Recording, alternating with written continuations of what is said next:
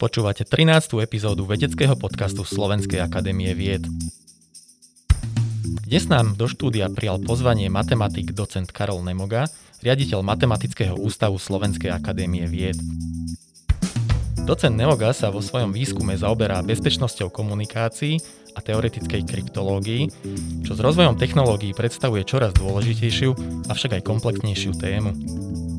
V oblasti bezpečnosti intenzívne spolupracuje s Ministerstvom obrany Slovenskej republiky a je členom v hodnotiacom paneli NATO. Okrem vedeckej činnosti sa venuje aj výuke študentov, a to v oblasti matematickej logiky a matematických metód v kryptológii. Vo voľnom čase sa rád venuje záhrade a čítaniu. Moje meno je Peter Boháč a budem vás dnes sprevádzať vedeckým podcastom Slovenskej akadémie vied. Pán docent, vítajte u nás v štúdiu. Dobrý deň, prajem, ďakujem. Pán docent, vy ste matematik, pričom matematika už od detstva polarizuje spoločnosť na tých, čo ju nemajú radi a majú z nej obavy, je priam odpor a doslova tých, čo ju potom milujú a hltajú. Vy ste už od mala patrili k tým fanúšikom matematiky a vedeli ste, že budete matematikom? No z hodou okolností celkom nie, lebo ja som mal viaceré predmety oblúbené a e, rozhodol som sa do poslednej chvíle, či pôjdem študovať chémiu, alebo fyziku, alebo matematiku. A nakoniec som sa poradil s akademikom Planderom. On zomrel pred rokom. Svojho času to bol významný slovenský kybernetik, ktorý mi povedal, že keď ťa zaujímajú počítače, tak najlepšie je i študovať matematiku, lebo to je základom všetkého. Tak som išiel študovať matematiku. Tak ako sa matematika učí na školách, vyzerá ako pomerne mŕtva vedecká disciplína. A je síce, ako ste spomenuli, veľmi užitočná v rôznych aplikáciách, práve v chémii, fyzike alebo v IT sfére, avšak taký bežný človek má pocit, že už sa nemá veľmi kam rozvíjať. Čomu sa venujú vedci, matematici? Áno, matematika je trochu strašiak a trochu ma to aj mrzí, ale to je dané tým, že ona je strašiak nielen pre tých žiakov, ale často aj pre tých učiteľov. Jednoducho nemáme tu dosť učiteľov, ktorí by boli nadšení matematici, ktorí by chceli osvietiť tých študentov a odovzdať im tú matematiku, aby ich to tešilo tak, jak to teší ich. A to je trochu škoda, lebo tá matematika vôbec nie je zložitá. Ono aj na Monte Everest sa nedostanete tak, že spravíte dva veľké kroky. Ale musíte urobiť kopu menších krokov. A keď urobíte kopu menších, tak sa dostanete strašne vysoko. A tá matematika, tam by sa dalo učiť pomerne jednoducho a len si osvojiť. Taká základná škola, najväčší výdobytok na základnej škole povedzme trojčlenka. To je taká najvážnejšia vec, ktorá tam je. Ja nie som teoretik vyučovania, takže nechcem do toho kafrať. Ale není to také obťažné, len treba tých žiakov zaujať. A to je samozrejme trošku problém. To musí horieť ten učiteľ, aby zapálil tých žiakov. Takže není to také jednoduché, ale dá sa to. A matematika je, nie je taká zložitá a ona je naozaj živá, lebo tá matematika, ona sa rozvíja vo veľa, veľa, veľa smeroch. Sú desiatky základných smerov výskumu matematike a tú teoretickú matematiku vy potrebujete zdokonalovať. V mnohých e, oblastiach napríklad sa meria. A meranie, keď sa niekde meria, tak potrebujete vyhodnotiť tie merania. A to je štatistika. A matematická štatistika napríklad je veľmi dynamické odvetvie, ktoré sa veľmi rozvíja. Keď robíte nejaký tunel, tak sa musíte stretnúť tí dvoja, čo to razia z opačných strán. To sú presné štatistické metódy, ktoré vám toto umožnia. V medicíne napríklad v súčasnosti tá informatika naberá strašné otáčky. Treba analyzovať rôzne texty. Tam zase tá matematika je strašne dôležitá. Čiže aj tá teoretická matematika, tá je veľmi dôležitá. A potom aj tie aplikácie v informatike, aplikovaná informatika, ale základom všetkých týchto metód je stále matematika. Matematika je považovaná za taký univerzálny jazyk prírody, ktorý má presah naozaj, ako ste spomenuli, do takmer všetkých nielen prírodných vied. A predpokladá sa, toto je zaujímavé, že napríklad pri kontakte s mimozemskou civilizáciou by práve matematika bola spoločný dorozumievací prostriedok. Čím to je, že tá matematika je taká univerzálna? Ona matematika nejakým spôsobom odráža tú realitu okolo nás. To není príliš marxistická poučka, to je proste realita. Tie prirodzené čísla to je naozaj jeden taký veľmi univerzálny objekt, ktorý nemá viacero foriem. To je jedna veľmi striktná vec, kde každé tvrdenie je buď pravdivé alebo nepravdivé samozrejme axiomatizovať prirodzené čísla. To sa celkom nedá, celkom rozumne, to je problém, ktorý filozofia nevedia stráviť už 50 rokov. Ale tá matematika naozaj popisuje tie základné štruktúry okolo nás. Ale aj v matematike sú veci, ktoré nie sú celkom akože odrazom tej reality. Do matematiky v 19. storočí vniklo nekonečno a to nekonečno tam vnieslo určitý chaos. Ale to je taká vec, s ktorou sa normálny človek veľmi nestretáva. Ale to nekonečno tam vnáša možnosti rôznych modelov, možnosti rôzneho nazerania na niektoré veci a dokonca rôznych axiomatických systémov matematiky. To už sú také fajnovosti, ale to nekonečno to je trošku extra. Ale skutočne prirodzené čísla, tie základné štruktúry, tie sú veľmi univerzálne a tie musia platiť v akejkoľvek civilizácii. To nekonečno to je vlastne abstraktný pojem, alebo je to niečo, čo odráža skutočne nejakú realitu? Je to úplne abstraktný pojem, lebo v realite nekonečno neviem o tom, že by niekde sa vyskytovalo. Čiže to si ľudia vymysleli a tých nekonečien je samozrejme veľká spústa rôznych typov. Keď sa zoberie tá klasická teória množín, tak máte celú hierarchiu, nekonečnú hierarchiu nekonečne, ktoré sú stále väčšie a väčšie. Ale dá sa tam modelovať e, samozrejme ten svet, ktorý je okolo nás a pre matematiku je strašne výhodné mať nekonečno skrotené do jednej, sa hovorí, množiny. To znamená, že prirodzené čísla máte ako keby ako jednu množinu máte nejaký objekt, nejakú guľočku a tam sú všetky prirodzené čísla vnútri nasúkané. To je strašne výhodné, aby sme mohli matematiku ľahšie používať. Ale v realite také niečo neexistuje. Vy máte v realite iba vždycky to potenciálne nekonečno. Že keď sa do autobusu zmestí 40 študentov, tak sa zmestí aj 41. A tak ďalej. Ale to aktuálne nekonečno tam nie je. Vaše vedecké zameranie je orientované na bezpečnosť komunikácií a teoretickú kryptológiu. Viete nám prosím vás stručne približiť, že čomu sa konkrétne venujete? Sú to metódy, matematické metódy v kryptológii, lebo ono, ochrana informačných kanálov a ochrana údajov je dneska zásadná. Dnes, keď sa robia prevody cez telefón, peňazí, komunikuje sa cez satelit, mnohé údaje máte na klaude a potrebujete to nejakým spôsobom šifrovať, aby to bolo bezpečné. Dneska tá ochrana informácií je primárna vec vo všetkých odvetviach. Vola, keď to bolo jednoduché, lebo keď ste napísali list, no tak ste ho podpísali, dali ste ho do obálky, zalepili a, a bolo to vlastne bezpečné, lebo zákon chránil tú vašu zásielku. Dneska sa to všetko odohráva v akýchsi virtuálnych obálkach, nejakých digitálnych obálkach a to všetko musí byť nejakým spôsobom šifrované, ale navyše tam musia byť určité protokoly, ako sa to používa a to je zase matematická záležitosť a musí to byť presne popísané. No a aj tam je teraz to rozdelenie také na také tie teoretické metódy, ktoré sú veľmi vážne. A potom tie aplikácie. Tie aplikácie potom sa premietajú až do toho reálneho sveta, až do tých čipov, ktoré sa používajú v telefónoch alebo hoci kde inde. No a aj v tej dnešnej dobe sme nutení, a to je to podstatné, a to vždy bolo podstatné vo vede rozvíjať ten základný výskum. Lebo povedzme, teória čísel bola volokedy také pánske huncúctvo to bola vec, ktorou sa v prvej polovici 20. storočia, alebo vždy sa s ňou zaoberala kopa ľudí, ale na čo to bolo dobré? Na čo bola dobrá veľká ferma toho veta? Z toho chlieb nebude lacnejší, či platí alebo neplatí. Ale zrazu sa ukázalo, a dneska 90% metód, ktoré ochraňujú naše peniaze a komunikácie, je založené na tom, že nevieme rozdeliť na súčin prvočísiel nejaké veľké číslo. Proste to neviem. Možno to ide, ale zatiaľ to nevieme. No a teraz sa ukazuje napríklad, že kvantové počítače by to mohli vedieť. A my sme postavení pred otázku, že musíme priniesť nové teoretické metódy, nové ťažké problémy, ktoré nám zabezpečia to, že tá naša informácia bude ochraňovaná v tej digitálnej obálke nejakým novým spôsobom že ten základný výskum je neustále potrebný, lebo nakoniec tie preteky medzi tými útočníkmi a medzi tými ochrancami, tie tu vždy boli. Takže to, čo my musíme skúmať, a to stále aj robíme, sú tie metódy, teoretické metódy kryptológie, ktoré sú založené na dobrej znalosti algebry a teórii čísel a aj takých e, grafových algoritmov a informačných metód. A potom ale aj reálne robíme to, že robíme určité protokoly a robíme určité konkrétne výstupy pre reálnu prax, pre každodenný život. Čo to je veľmi dôležité. Keď máte to šťastie, že aj viete, že to, čo robíte, je na niečo dobré, tak to vám prináša uspokojenie a aj to vám ukazuje smer, že kade je dobre ísť. To je veľmi výhodné, samozrejme.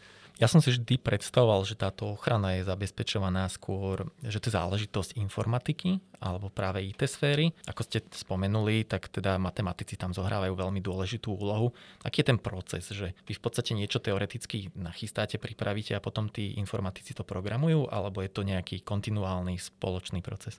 Je to taký kontinuálny spoločný proces v podstate, lebo vy keď vymyslíte nejakú novú metódu, tak vy musíte premyslieť ten algoritmus aj do takých detailov, musíte premyslieť tú zložitosť a potom sa dostanete ku požiadavkám reality, že vy musíte vtesnať ten svoj algoritmus do určitého čipu. A keď je to tzv. lightweight kryptografia, to znamená, že je to nejaký čip, ktorý nemá povedzme na karte, ktoré používame karty, tie majú počítač na sebe, ktorý je veľmi výkonný ale predsa nemá také možnosti ako mobil alebo stolový počítač. Tak vy musíte prispôsobiť aj ten algoritmus tým reálnym prostriedkom, ktoré sú k dispozícii. A to musí ten matematik ešte. On musí zaručiť tú bezpečnosť toho, že sa ten útočník dostane tej informácii pre rôzne typy zariadení. A potom samozrejme prídu tí hardveráci aj, ktorí povedia, toto ide, toto nejde, toto sa dá urobiť. A všade sa tam samozrejme myhajú aj tí matematici, aj tí softveráci, lebo v konečnom dôsledku to musí niekto naprogramovať vždy. A aj to programovať musia s ohľadom na ten hardware.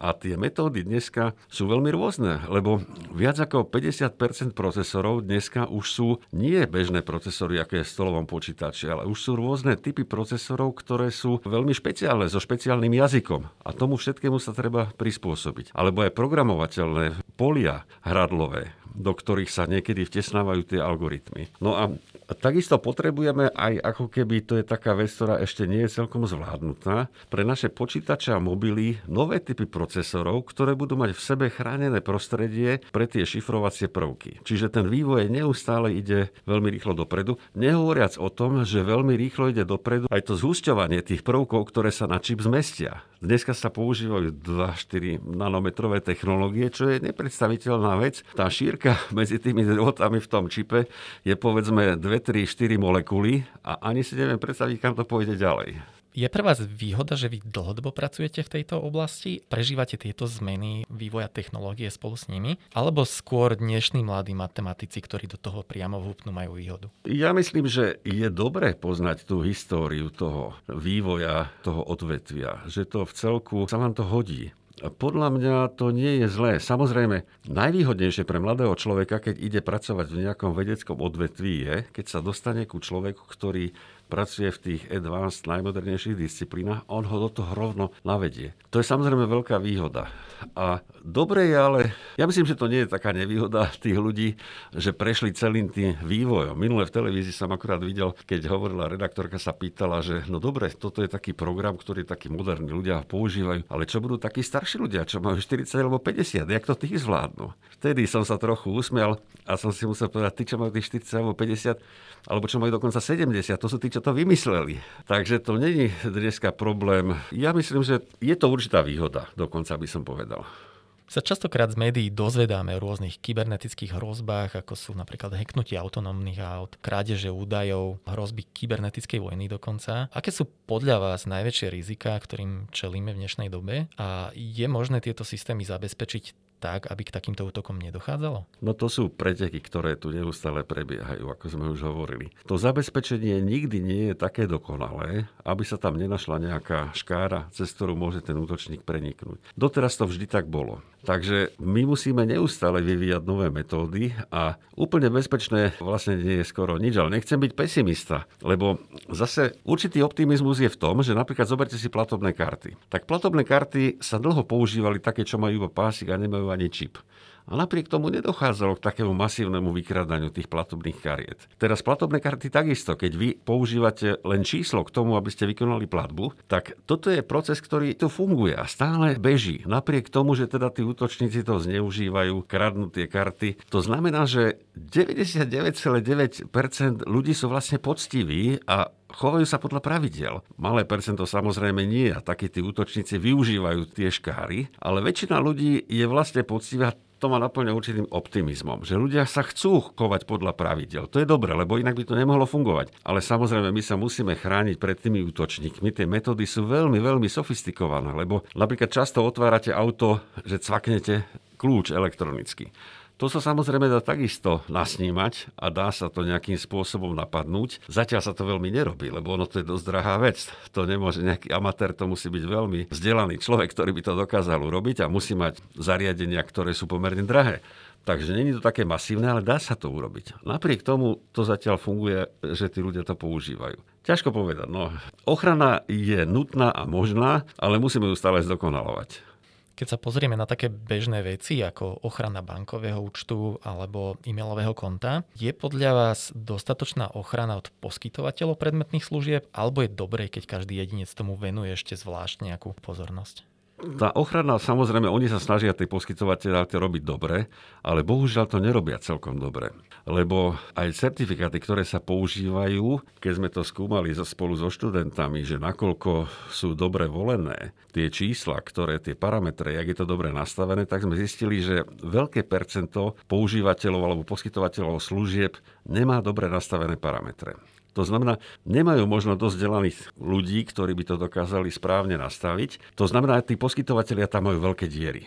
A my musíme urobiť stále lepšiu ochranu, napríklad aj u nás Slovenskej akadémii vied, sme o tom hovorili minulý rok, bolo by dobré, keby sme vybudovali aj u nás jednotku odpovede na kybernetické útoky, lebo takú zatiaľ nemáme a používame len tie štandardné firewally, ktoré tu sú, dodávané komerčne. A bolo by dobré tu mať taký tým ľudí, ktorí toto dokážu eliminovať, lebo každý deň minimálne 5 až 10 mailov mi príde také, ktoré sú phishing alebo chcú odo mňa nejaké informácie, ktoré by znamenali prienik do môjho mailového účtu a podobne. Toto všetko je treba eliminovať nejakým spôsobom a preto sa musíme starať aj na tej strednej úrovni, ako keby na tú ochranu, ktorá ide k našim ľuďom.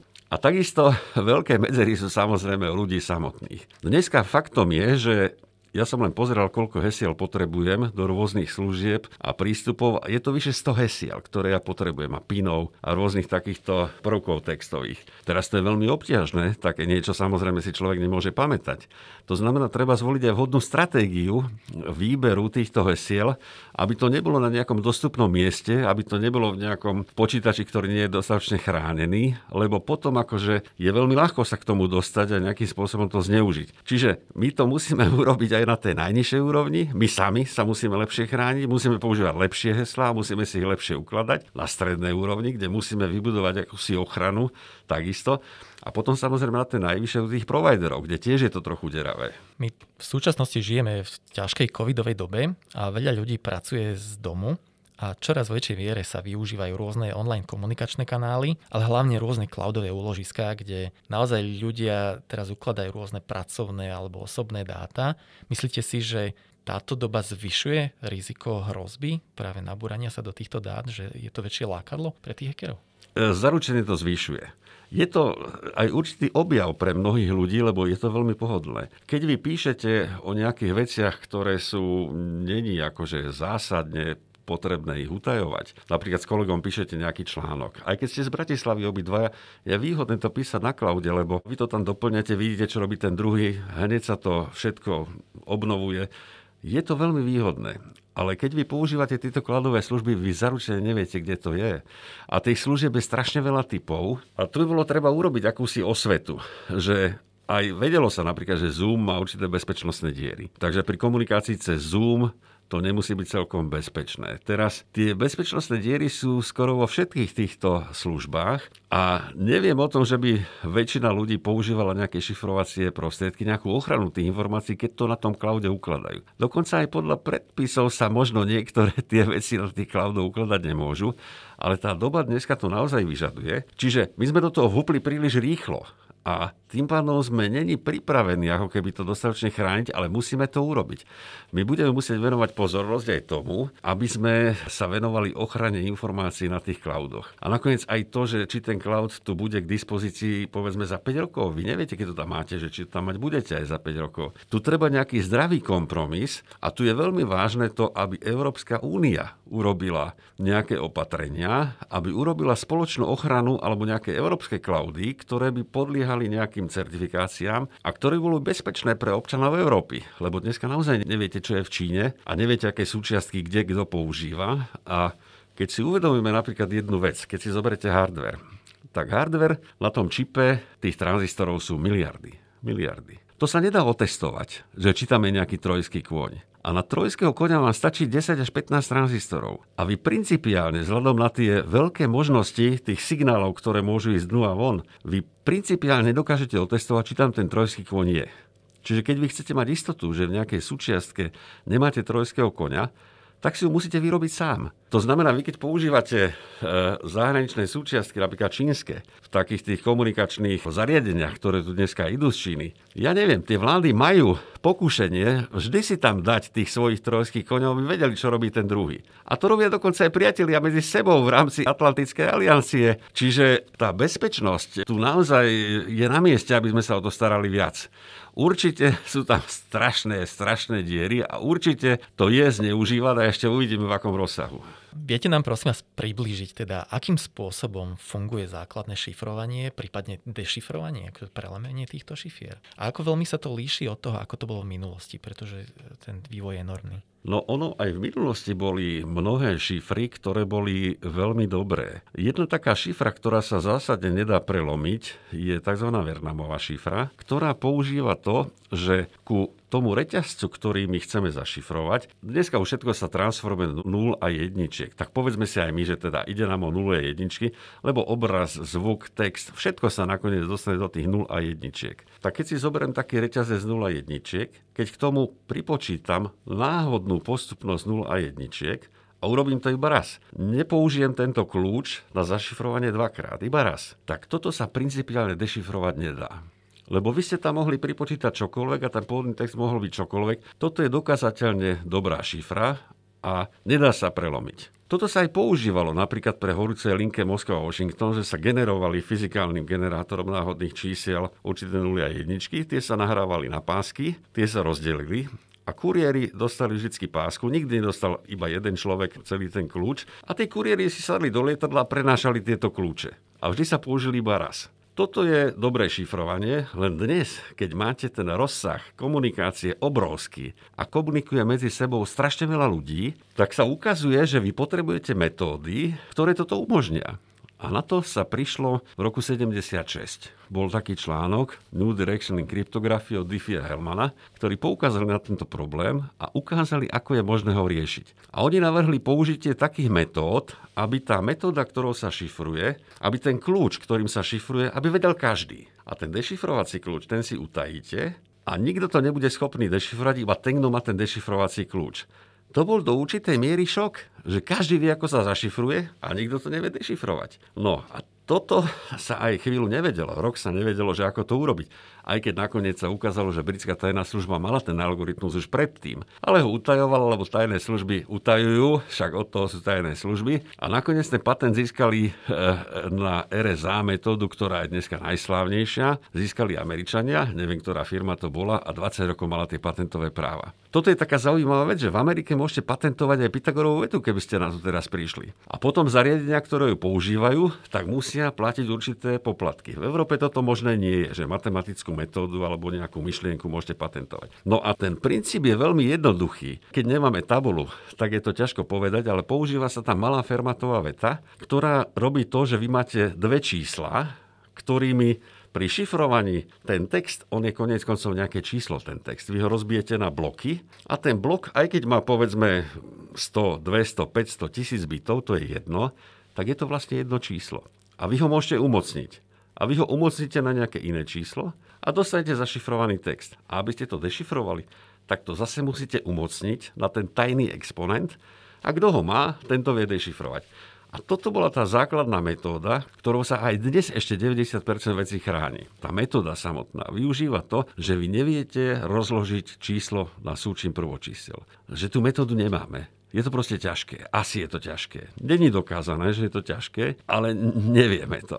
Čiže v tomto to je. Táto metóda je dneska to hlavné. Potom sa objavili samozrejme aj nové metódy, ktoré sú iných typov, cez samoopravné kódy alebo cez tzv. mrežové body a podobne. Ale toto je tá základná. Kryptografiu v bežnej populácii asi najviac popularizoval Alan Turing, ktorý rozlušil Enigmu a čím skrátil v podstate trvanie druhej svetovej vojny, zachránil milióny životov možno.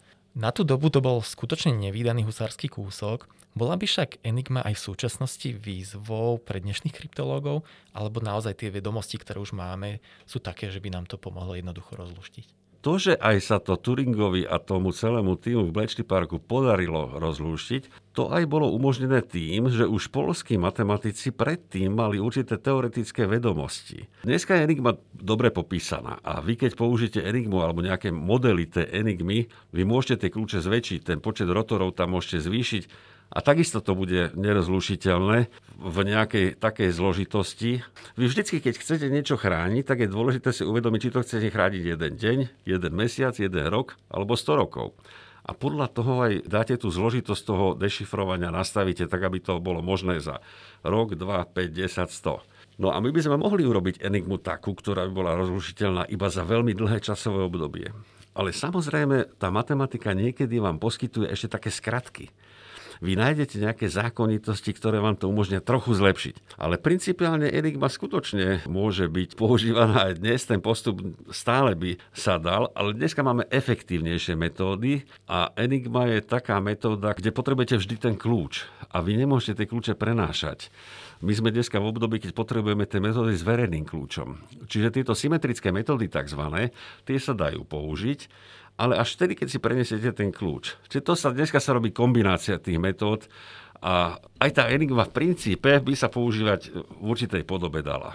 Vy sa v súčasnosti venujete predovšetkým problematike postkvantovej kryptografie, čo znie naozaj ako taký názov zo sci-fi. Približte nám prosím vás, o čo sa jedná. To je veľmi jednoduchá vec, to je trochu taký chyták na ľudí, že to vyzerá ako zložitý pojem, ale pritom je to veľmi jednoduché. Kvantová fyzika preniká do života, tak povediac. A Kvantové počítače to je niečo, čo je taký nový prvok dnešného sveta a oni skutočne niektoré výpočty neuveriteľne zrýchľujú. My tam ako keby využijeme to, že tá príroda sa nejakým spôsobom chová, my to použijeme na riešenie nejakých problémov, povedzme tej faktorizácie, alebo nejakého modelovania, alebo simulácií a ten kvantový počítač to urobí rýchlejšie. To znamená, keby my sme mali dneska kvantový počítač, ktorý je dostatočne mohutný, tak on tie čísla vie faktorizovať. On ich vie. Čiže tá metóda RSA zrazu prestala fungovať. Tie naše bankové účty by sa ocitli v ohrození. No a teraz je otázka. Budú tie kvantové počítače? Budú dosť rýchlo, aby sme to naozaj potrebovali? Nahradiť tie metódy nejakými novými? Svojho času NSA, to je americká agentúra pre bezpečnosť, povedala, že kvantové počítače nikdy nebudú a že teda není treba sa s tým zaoberať. A ešte v tom istom roku je to 10 rokov dozadu, vydali odporúčanie, že vzhľadom na možnú potenciálnu existenciu kvantových počítačov je dobre používať kľúče tak a tak dlhé. Čiže ten vývoj je taký rýchly a ukazujú sa tu nové technické možnosti, že tie kvantové počítače možno budú, možno nebudú, nevieme to celkom presne. Možno to bude trvať 10 rokov, možno 15, možno viac. Tam je problém s tým, že vy keď chcete ovládať tie častice, tak uh, to není také jednoduché, aby ste elektrón, aby ste si s ním cvičili, jak sa vám to chce. Na to potrebujete často nízke teploty, povedzme 4 kelviny a podobne. Teraz nie vždy to urobí to, čo predpokladáte, tak potrebujete nejaké štatistické, nejakú nadbytočnosť a štatisticky to vyhodnocovať. To znamená, ten počítač má určitú veľkú réžiu ešte zatiaľ. Čiže vy, keď máte ten kvantový počítač, ešte to nie je celkom ono. Ale môže sa stať, že to bude.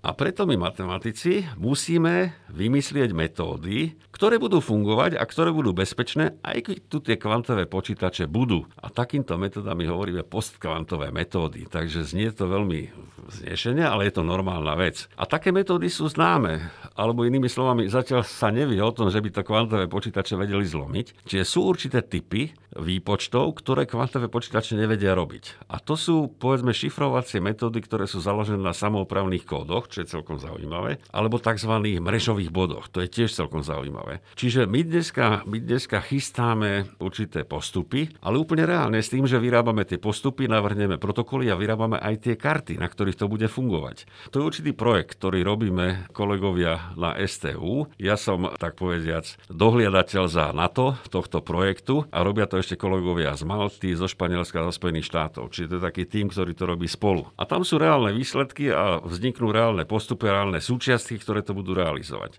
Ale samozrejme tých problémov je tam viac a tých tímov, ktoré robia takéto veci, je veľa a pripravujú sa na tú dobu, keď to jedného dňa by eventuálne nastalo. Druhá vec ale je, to čo som trochu už spomenul, je tzv. kvantová komunikácia. Tam je to reálna vec. Vy keď používate tie zákonitosti alebo tie možnosti kvantovej fyziky na prenášanie kľúčov, tak vy si dokážete vyrobiť dva spriahnuté fotóny napríklad, ktoré majú rovnaké parametre.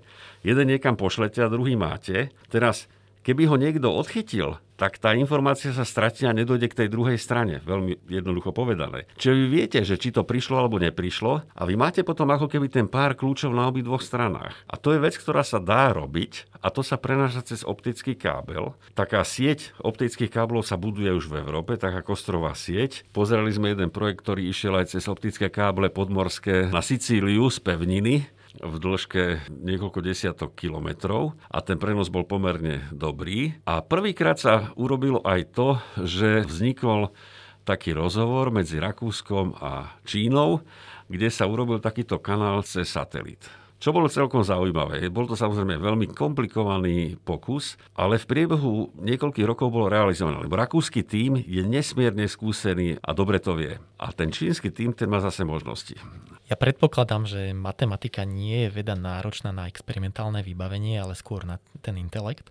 Ako vyzerá bežný pracovný deň matematika? ono je to ťažko povedať. Ja môžem hovoriť za seba a môžem hovoriť za kolegov, ktorých poznám. Ale je veľmi dôležité, aj to, čo hovoril ešte môj učiteľ, akademik Švarc, on hovoril, že na matematiku treba mať Sitzfleisch, treba to vysedieť, treba, treba mať akože tú energiu na to, aby ste sedeli, lebo ja napríklad používam to, že ja si musím písať, lebo ja to lepšie dostanem do tej hlavy, keď si píšem.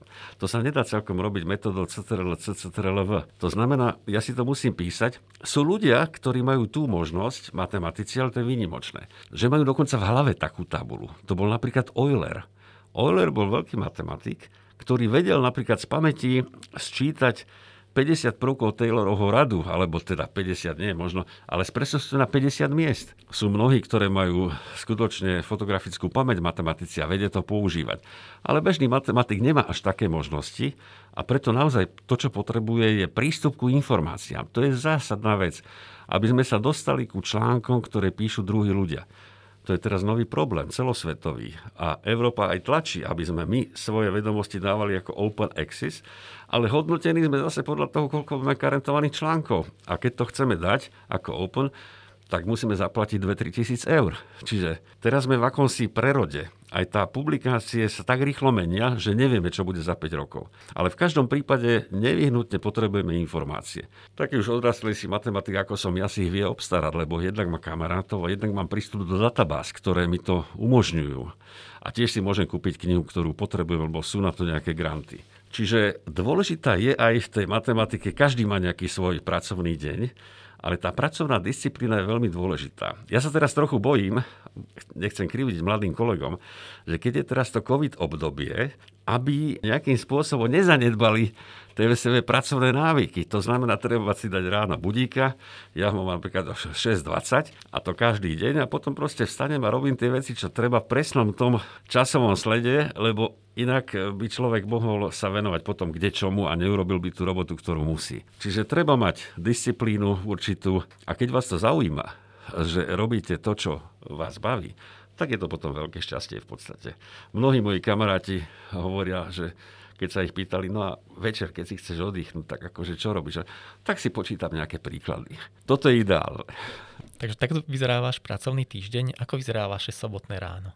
No, Priznám sa, že v sobotu, nedelu sa trochu viac venujem prácam okolo domu, lebo aj bývame na vidieku, aj v Bratislave aj na vidieku a tam je zase nevyhnutné sa tomu venovať. Vy, keď chcete zakúriť v krbe, tak ho musíte vyčistiť, musíte narúbať drevo, musíte narúbať triesky a musí to fungovať. Takže musíte robiť aj také manuálne práce, ale tie manuálne práce vás svojím spôsobom duševne občerstvia. Aspoň mňa osobne. Čiže tam ja musím aj pohrabať trávu a pokosiť občas a tak. Čiže tá kombinácia určitej fyzickej práce, ktorá je nevyhnutná. Šport alebo fyzická práca je nevyhnutný doplnkom tej matematiky, lebo inak by človek nemohol existovať samozrejme. Takže v lete plávanie je veľmi dôležité, každý deň ísť na draždiak a zaplávať si dobre, alebo na nejaké iné jazero. A v zime aspoň takéto práce, ktoré sú nevyhnutné niekde na zahrade. Vy ste sami priznali, že veľa čítate a že veľmi rád čítate krymy.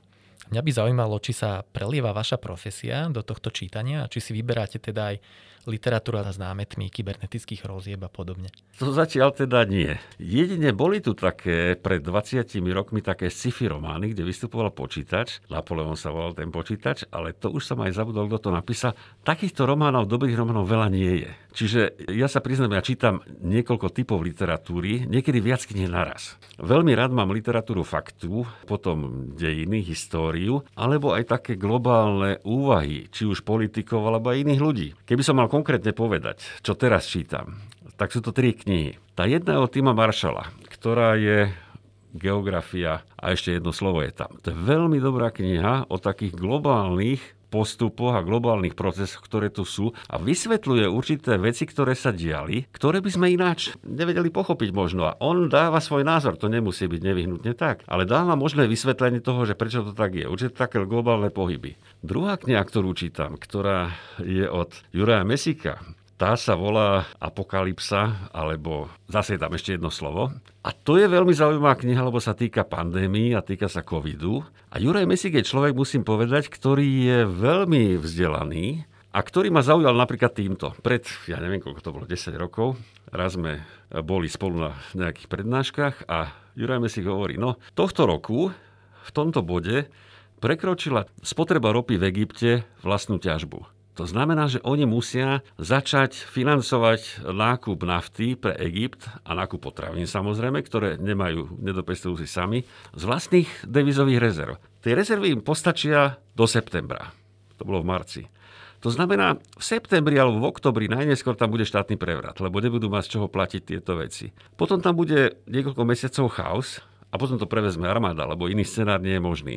A teraz kade budú brať peniaze? No to bude asi financovať Saudská Arábia, ktorá potrebuje mať kľud v svojom okolí. Teraz ja som pozeral správy a 10 mesiacov sa dialo presne to, čo Ďuro Mesík dopredu povedal. To znamená, odtedy ja si jeho názory veľmi vážim. To, čo povie Juraj Mesík, to treba brať vážne je to jeden možný scenár a on veľmi dobre vie o tých veciach rozmýšľať. Preto aj teraz, keď on hovorí o možných liečeniach pandémie, je to treba brať do úvahy, to, čo on hovorí. To je druhá kniha. A tretia kniha, teraz som sa dostal späť, som zase začal čítať sériu Sudcu Ti. To sú staré knihy zo starej Číny, 400 rokov dozadu a je to veľmi také, je to také zábavné. Čiže aj v tom čítaní kombinujem také tie ťažšie veci s takými ľahšími. A dneska je veľká výhoda, že môžete čítať aj elektronické knihy, ktoré vážia 30 deko a môžete si tam dať tieto svoje veci a dá sa to ľahko čítať aj v posteli večer.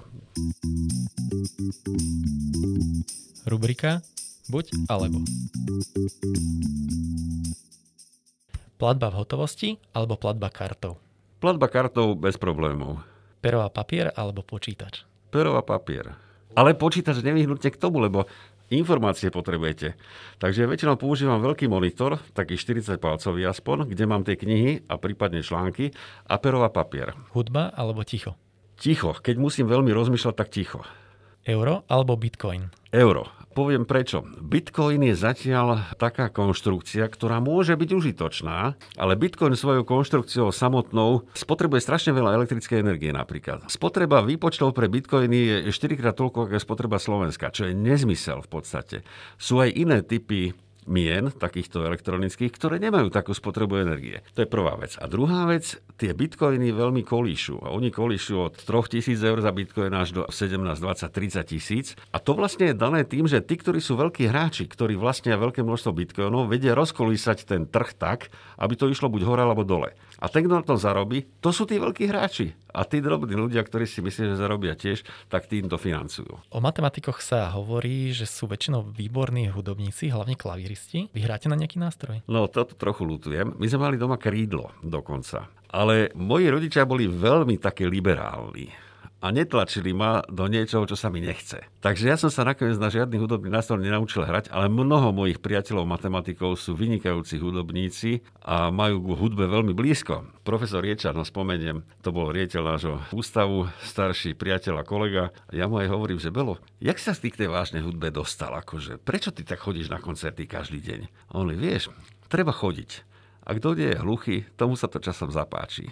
Čiže ja k hudbe mám veľmi pozitívny vzťah, ale nie som aktívnym hráčom. Vy ste v súčasnosti prezidentom Asociácie rímskeho klubu na Slovensku, čo je organizácia združujúca významných vedcov, spoločenských činiteľov či intelektuálov s cieľom vypracovania rôznych globálnych prognóz a správ zásadného charakteru o stave sveta. Mňa veľmi zaujalo, že pred vami bol prezidentom práve už spomínaný profesor Boleslav Riečan, tiež významný slovenský matematik. Je to náhoda, alebo majú matematici takéto významné postavenie v tomto rímskom klube? To je asi náhoda, lebo pravdu povedať k tomu rímskemu klubu ma priviedol profesor Riečan, lebo on bol svojho času prezidentom alebo predsedom Českej asociácie pre rímsky klub. A tam boli členmi veľmi ľudia v kultúre, politike významní a veľmi príjemní. Takže na tie stretnutia som sa vždy veľmi tešil. To bolo od roku 90 do roku 93 a väčšinou sa to odohralo v Prahe každý mesiac a chodili tam aj Schwarzenberg, napríklad aj Václav Havel, aj Zeman tam chodil terajší prezident a potom ľudia aj z politiky, aj umelci. Napríklad Radovan Lukavský tam chodil, Motel napríklad, predseda Najvyššieho súdu. To bola veľmi dobrá spoločnosť, kde odznievali veľmi krásne myšlienky aj keď pani Chytilová jedného dňa to skritizovala a povedala, chlapci, vy sa tu stále iba bavíte a nakoniec toho nič nie je. To je určitá taká vec, ktorá je taká v tom rímskom klube, že naozaj, vy keď sa bavíte s tými intelektuálmi o niečom a nemá to ten dosah potom na ten svet, tak to je trochu škoda. Takže rímsky klub hľadá aj teraz tie cesty, ako nejakým spôsobom tú spoločnosť usmerniť v tom správnom zmysle, jak to on chápe. Rímsky klub bol možno významnejší v minulosti ako teraz, lebo on spustil s tou svojou prvou správou pre rímsky klub Limity rastu, spustil ako keby tú revolúciu zelených a to uvažovanie o tej planéte, to bolo vtedy prvýkrát, keď sa to takto rozšírilo, to uvažovanie tohto typu. Ukázalo sa, že tie predpovede boli správne. A dneska rímsky klub sa snaží využiť ten svoj potenciál, ktorý tu stále je. Bohužiaľ, my tu na Slovensku musíme trošku omladiť. A ja to tiež musím odovzdať nejakým mladším kolegom, ktorí by to zase znovu využili ten potenciál, ktorý rímsky klub má a aby zase dokopy týchto ľudí, lebo dnes to veľmi potrebujeme navyše. Aj sme o tom hovorili pred týždňom dvomi s kolegami, že musíme urobiť určité vzopätie tých našich kapacít aj v oblasti sociológie, ekonomiky, psychológie, vzdelávania, lebo dnešná doba je veľmi obťažná, lebo aj sa ľudia nehýbu, aj ľudia zmenili svoj život veľmi radikálne aj to bude ešte dosť dlho trvať, bohužiaľ, keď sa tá vakcinácia náhodou, keď to nepôjde dosť rýchlo, tak to môže dlho trvať. Čiže je to vážny problém. A my sa na to musíme pozerať zo všetkých tých možných hľadisk. My to musíme sklbiť. O tom nemôžu rozhodovať iba lekári, alebo iba učitelia. A politici už vôbec nie. Lebo tí majú pred sebou iba 4 roky a veľmi ich to viac nezaujíma. Čiže rozhodovanie politikov v tejto veci je dosť nešťastné. Čiže to musia odborníci, ale zase odborníci nie iba z jedného smeru. A rímsky by tomu mohol pomôcť a to sa musíme snažiť aj využiť, ten potenciál. Okolo asociácie rímskeho klubu sa točia mnohé konšpiračné teórie, spojení predovšetkým s novým svetovým poriadkom a podobne. Vy ako prezident asociácie na Slovensku a kryptológ tomu dodávate ešte taký dobrý cvenk. Ako vy sa pozeráte na enormný nával rôznych konšpirácií, teraz myslím všeobecne nielen ohľadom rímskeho klubu, a to predovšetkým v spojení s digitalizáciou spoločnosti? Áno, tá digitalizácia tá je nevyhnutná a ona nám prináša určitý prospech. Dneska, jak som aj vravel, dneska to, že ja používam tie cloudové riešenia, to je pre mňa strašne výhodné.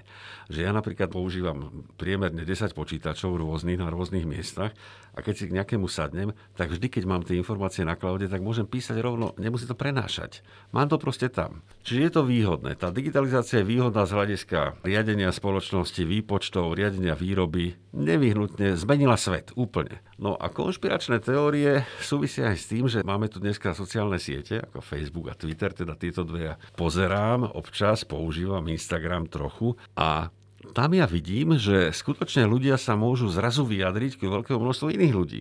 A hneď ich kde kto prečíta a môže tam šíriť lavínovite rôzne také myšlienky. A samozrejme toto využívajú aj určité služby, ktoré sú tu vo svete, ktoré sa snažia nejakým spôsobom zmeniť v svoj prospech niečo, že generujú určité myšlienky určitého typu a určité správy určitého typu. A ľudia často sú v situácii, keď nevedia, čo by mali robiť. Dnes je veľmi ťažká situácia, napríklad ľudia nevedia, čo majú robiť, čo sa týka covidu, čo je správne. Teraz jeden politik povie to, druhý povie to, jeden lekár povie to, druhý to Tam tie konšpiračné teórie majú živnú pôdu úplne neuveriteľne veľkú. Čiže to je spojené s tým, že do akého prostredia sa dostávame. Ten ekosystém, teraz myslím ekosystém, ten informačný celý, ten je živnou pôdou pre takéto huby tohto typu, ako sú konšpiračné teórie. Čiže tie nevyhnutne tu musia byť, ale to, čo musíme my ako na to reagovať, je to, že musíme v deťoch zdokonalovať to kritické myslenie. To znamená, my ich musíme učiť, aby oni vedeli vyhodnocovať veci, keď niečo počujú, aby si to vedeli overiť. Teraz učiť ich, ako sa to dá overiť a podobne. Čiže konšpiračné teórie tu určite budú a ešte viac a my sa musíme učiť, ako to zvládnuť. Vy učíte na univerzite matematickú logiku, ktorá je založená na deduktívnej metóde, čím je veľmi úzko prepojená s argumentačnou logikou. Pomohla by práve hĺbšia výuka výrokovej logiky a hlavne prepojenie s reálnym životom na školách práve pomôcť bojovať proti šíreniu takýchto konšpiračných teórií a podobne? Ono, každý matematik má tendenciu hovoriť, že treba učiť matematiku. Keď niekto vie logiku, povie, áno, treba učiť logiku. Keď vie učiť teóriu množín, tak deti, učme sa množiny. Samozrejme, takže trochu som deformovaný profesionálne tým, že poviem, že áno, tá logika je niečo, čo je neuveriteľne nám pomáha vyčistiť si myslenie. Väčšinou tie postupy, ktoré tu dneska máme, sú od Aristotela ešte. Čiže sú staré. Tie deduktívne metódy, ktoré my používame, a to odvodzovanie a dokazovanie, to sú aristotelovské myšlienky, ale my sme dneska ich už aj modifikovali. Dneska tu máme rôzne typy temporálnych logík, ktoré sa vyvíjajú v čase. My nemôžeme to mať strnulé, tak jak to bolo volakedy. Čiže my to už dneska používame na vyhodnocovanie veľmi zložitých vecí a postupov napríklad na testovanie programov. Testovanie toho, aby lietadlo mohlo lietať, potrebuje razítko a tomu môže dať jedne počítač cez matematickú logiku. Čiže my tú logiku potrebujeme a rozhodne by som učil logiku napríklad právnikov. Nie som si istý, či to v sebe majú. Lebo hádajú sa občas o takých veciach, že keď je niekde napísané, že toto a toto, alebo je napísané toto alebo toto a rôzne to interpretujú, čo je teda až neuveriteľné z hľadiska logiky. Čiže mnohé profesie by tú logiku mohli mať a ono to nie je také zložité. Toto je vec, ktorá by sa mohla naozaj učiť. To je dobrá myšlienka, čo hovoríte, teraz som si to osvojil. Malo by sa to učiť viac.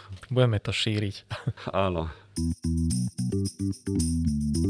Rubrika Veda versus viera.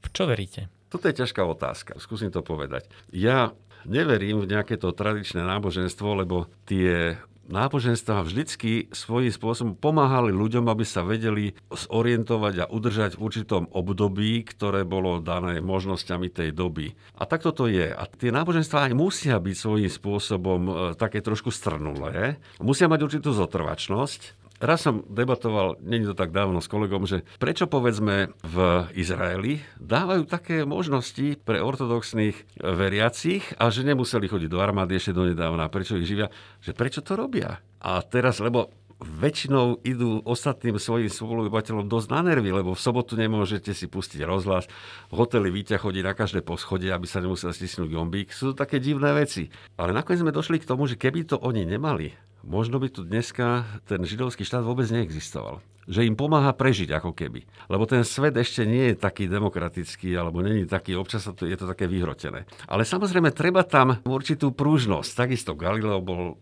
veľmi nedávno rehabilitovaný. Takže určitú väčšiu prúžnosť by som doprial aj tým jednotlivým náboženstvám. Čiže oni majú určitú funkciu.